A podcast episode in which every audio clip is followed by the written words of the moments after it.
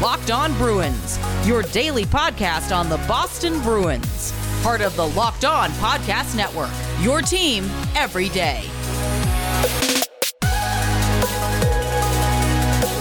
What is up, Bruins fans, and welcome back to the Locked On Boston Bruins podcast. I'm your host, Ian McLaren, and this is a daily show where we discuss all things Spoked B, as well as take a look around the NHL. Today is Thursday, July 1st, and this episode is brought to you by Rock Auto. Amazing selection, reliably low prices, all the parts your car will ever need. Visit rockauto.com and tell them Locked On sent you. To all the Canadian listeners out there, happy Canada Day. I know uh, Canada Day hits a little different this year based on uh, current events, but I hope you are at least uh, taking some time to enjoy the uh, the day off and uh, spend some time with family. Maybe crack a beverage or two. Uh, we're hoping to go next door to um, swim in a neighbor's pool because we are now allowed to gather outdoors, which is nice.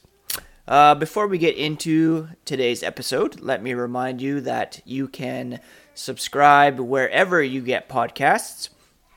We will continue to be five days a week uh, for the most part through the month of July. So, uh, by subscribing, you will never miss an episode.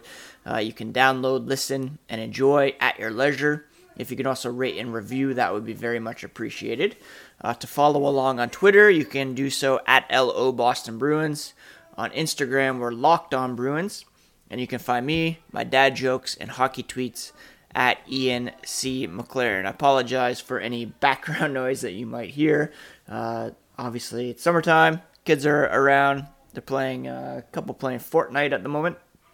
And uh, excited to hit the pool as well uh, later this afternoon.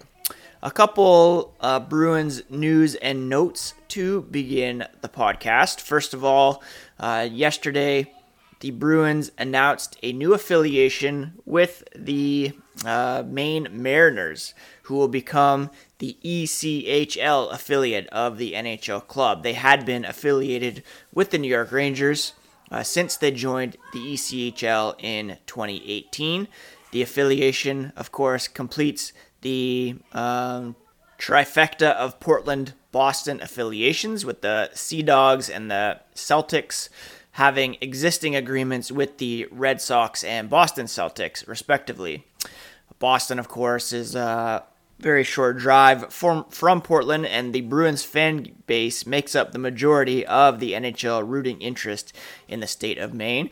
I think I've said it before on the podcast, but I spent four summers working in Maine on Lake Sebago, and uh, greatly enjoyed going to Portland Sea Dogs games, uh, going down to Boston for Red Sox games. And uh, Portland's a, a, pretty fun city, and uh, Mariners President Danny Briere said, We are extremely excited to be part of the Bruins development ladder in solidifying the Boston Portland connection with all three of Maine's professional sports franchises. Mariners fans should be ecstatic to watch players from the Bruins organization playing in Maine. Now, the Mariners will be affiliated with the Providence Bruins at the AHL level. Uh, Providence represents the original Maine Mariners AHL franchise. The AHL's Mariners were Boston's affiliate from 87 until 92 when the franchise was re- relocated to Rhode Island. The Bruins, uh, according to Don Sweeney, are excited to establish an affiliation agreement with the Maine Mariners. The Bruins and Maine Mariners have long player development history, as well as a passionate fan base in Portland and throughout the state of Maine. We're looking forward to building a strong working relationship with Comcast Spectacor Daniel Briere and the coaching staff of the Mariners. Briere, of course, is a former NHLer who is uh, running the day to day operations for the Maine Mariners these days.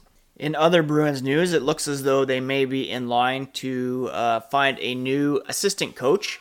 Uh, Bruins assistant Joe Sacco was in line to get the Seattle Kraken job, but he did not get that. Of course, it went to Dave Hakstol. But now it looks like Jay Pandolfo is set to join Boston University coaching staff as an associate head coach. This, according to uh, Jeff Cox and Kirk Luedeke of the New England Hockey Journal.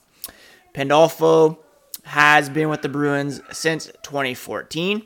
Uh, he began as a player development coach before transitioning to the role of director of player development for one season, and then he moved to the coaching staff back in 2016 17. He's mostly worked with the team's forwards and recently added more power play duties to his plate, uh, working with Cassidy on that front. Uh, and the Bruins power play finished 10th in the NHL with a 21.9% success rate uh, this past season. Once that is made official, the question would be who takes over his spot behind the Bruins bench. A logical decision would be to promote uh, Providence Bruins head coach Jay Leach to the NHL staff. He's been a great bench boss for Providence with a 121 71 22 record over the last three seasons. The Bruins, however, might think he's best positioned to continue working with the AHL club, and perhaps they could um, give Chris Kelly uh, a shot at the job as well. He served as an assistant coach uh, on Marc Crawford's staff during his 18 game run as Ottawa's interim coach in 2019. He's currently serving as the player development coordinator uh, for the Boston Bruins. Uh, of course, the 2011 Stanley Cup champion, Chris Kelly. So a bit of shuffling there when it comes to uh, the Bruins coaching staff, and we will certainly keep you posted on any um, yeah official news there and any promotions announced by the Bruins as a result. Bet online is the fastest and easiest way to bet on all your sports action. Baseball season is in full swing. You can track all the action at Bet Online, as well as the NHL, NBA playoffs, uh, and UFC MMA action. You don't have to sit on the sidelines anymore. This is your chance to get into the game as teams prep for their next games. You can head to the website or use your mobile device to sign up for a free account today and receive a 50% welcome bonus on your first deposit by using promo code LOCKEDON. They also have a bunch of news over there, other sign up bonuses, contest information, uh, just the best and fastest and easiest way to bet on all your sports action. Again, use promo code Locked On for a 50% welcome bonus on your first deposit at Bet Online, your online sportsbook experts. On Wednesday, uh, Trent Frederic met with the media via Zoom uh, to discuss his new two year uh, contract that carries an average annual value of $1.05 million. After the signing, I mentioned that, uh, you know, the fact that they made a pretty big deal of the signing would suggest that they are going to be protecting him from the Seattle expansion draft. He's a 23 year old uh, winger center uh, who had a pretty strong start to his first full season with the Bruins, uh, but he struggled to regain his spot in the lineup after an illness sidelined him in April. Now, if you recall, uh, Frederic was hit with the COVID 19 virus uh, last year, uh, and the illness that hit him in the second half of the season, not related to COVID 19. He said he had a fever, it was lower hundreds for a couple days. Don't really know exactly what it was, but it wasn't COVID. It was actually worse than when he had COVID last year, he said, to be honest but some people had COVID worse than others. When he tried to come back from the illness, he said um, it wasn't as, didn't go as well as it should have, and he hit a wall. Uh, despite the bumpy finish to the 2021 season, which included sitting out as a healthy scratch for all 11 playoff games, He's choosing to look back fondly on the opportunity he was provided. He said, I think it was a good year. I think I came out hot. I'm sure there's points where I wasn't as good of a player as I wanted to be, and there's times where I played well. I thought overall it was a good season. It was a bummer we came up short, but overall it was a good season. He entered 2021 with just 17 games of NHL experience uh, but he found himself on the opening night roster against New Jersey after an injury to Craig Smith. opened up a spot in the lineup. He became uh, a fan favorite pretty quickly by mixing it up with Devils defenseman uh, PK Subban. He also had a couple scraps with Tom Wilson over the season, and he, like I said, really endeared himself to the Boston fan base and his teammates, uh, helping solidify a spot in the lineup for the majority of the season prior to uh, coming down with that illness. He said, for sure, getting my feet wet. It was just the beginning of my hockey career, and I think I have a lot more to offer.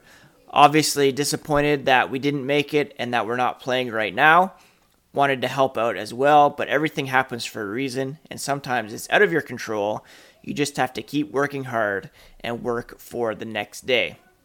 Uh, again, he was a first round pick in uh, what was it, 2016? and he appeared in just six games without registering a point after April 6th, finishing with four goals and five points and 65 penalty minutes in 42 games. Three of those goals were game winners, I should add.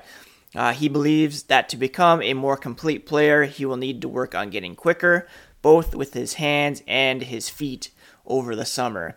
He said, What I need to work on is probably just my skating, more confidence with the puck, making that right play with confidence, just off transitions and standing still. That's something I think I could work on, something that I could improve on as a bigger person with bigger feet. That's something I really need to make a point of emphasis to do. Uh, he said uh, he's lucky enough to have a little something in his basement that he can use for stick handling and shooting. Uh, so he's obviously going to keep working at that. Everybody needs to work on their hands, and I'm going to try to do that as much as I can. He's not quite sure what head coach Bruce Cassidy and staff have planned for him coming up in the fall, though his focus will remain on reclaiming a permanent place in the Bruins lineup moving forward. He said, I have to come in next year and prove my worth, just getting in the lineup, and then just like any year, you know, lines get shuffled, uh, but We'll just have to see where he fits. He doesn't know exactly where, but he's striving towards being an every night player, and he has a lot of work to do to become that, he admitted. Now, again, in terms of where Frederic will fit into the lineup next season, I think it's pretty much all but certain that Sean Kuraly will not be back with the team, and that would give Frederic a spot on the left side of the fourth line with Curtis Lazar and maybe Chris Wagner or another replacement player on the fourth line. Now, I've said many times the Bruins are pretty deep on the left side, especially if they re sign Taylor Hall. You have Brad Marchand on the top line, ideally Hall on the second line, uh, and or DeBrusk on the third line, and then Frederic on the left side. Now there's a chance that Ritchie could be picked in the expansion draft. There's a chance that Jake DeBrusk will be traded, so that will clear some things up. And we will really have to see what uh, Seattle does in the expansion draft. If they take a, a Connor Clifton, a Jakub Zboril, a Jeremy Lauzon, then that uh, you know gives the Bruins some depth up front to work with to potentially you know move and get some depth back on defense. Uh, if Seattle takes a forward, then you know, um, perhaps that would open up a spot for them to keep Jake DeBrusk. Say they take Nick Ritchie, then you could have a left side of Marchand, Hall, DeBrusk, and Frederic, which wouldn't be uh, which wouldn't be that bad either. So a lot depends on the Seattle expansion draft, but it does look like the Bruins will be protecting Frederic, so he'll be on the list with the four no move clause guys. That would be Bergeron, Marchand, Pastrnak, Coyle. Uh, it's assumed Craig Smith will be the fifth um, forward. And then you have uh, DeBrusk and likely Frederic putting the likes of Nick Ritchie and Ondrej Kase out to be made available. But that's just my best guess. We'll see what happens if there's any trades before then.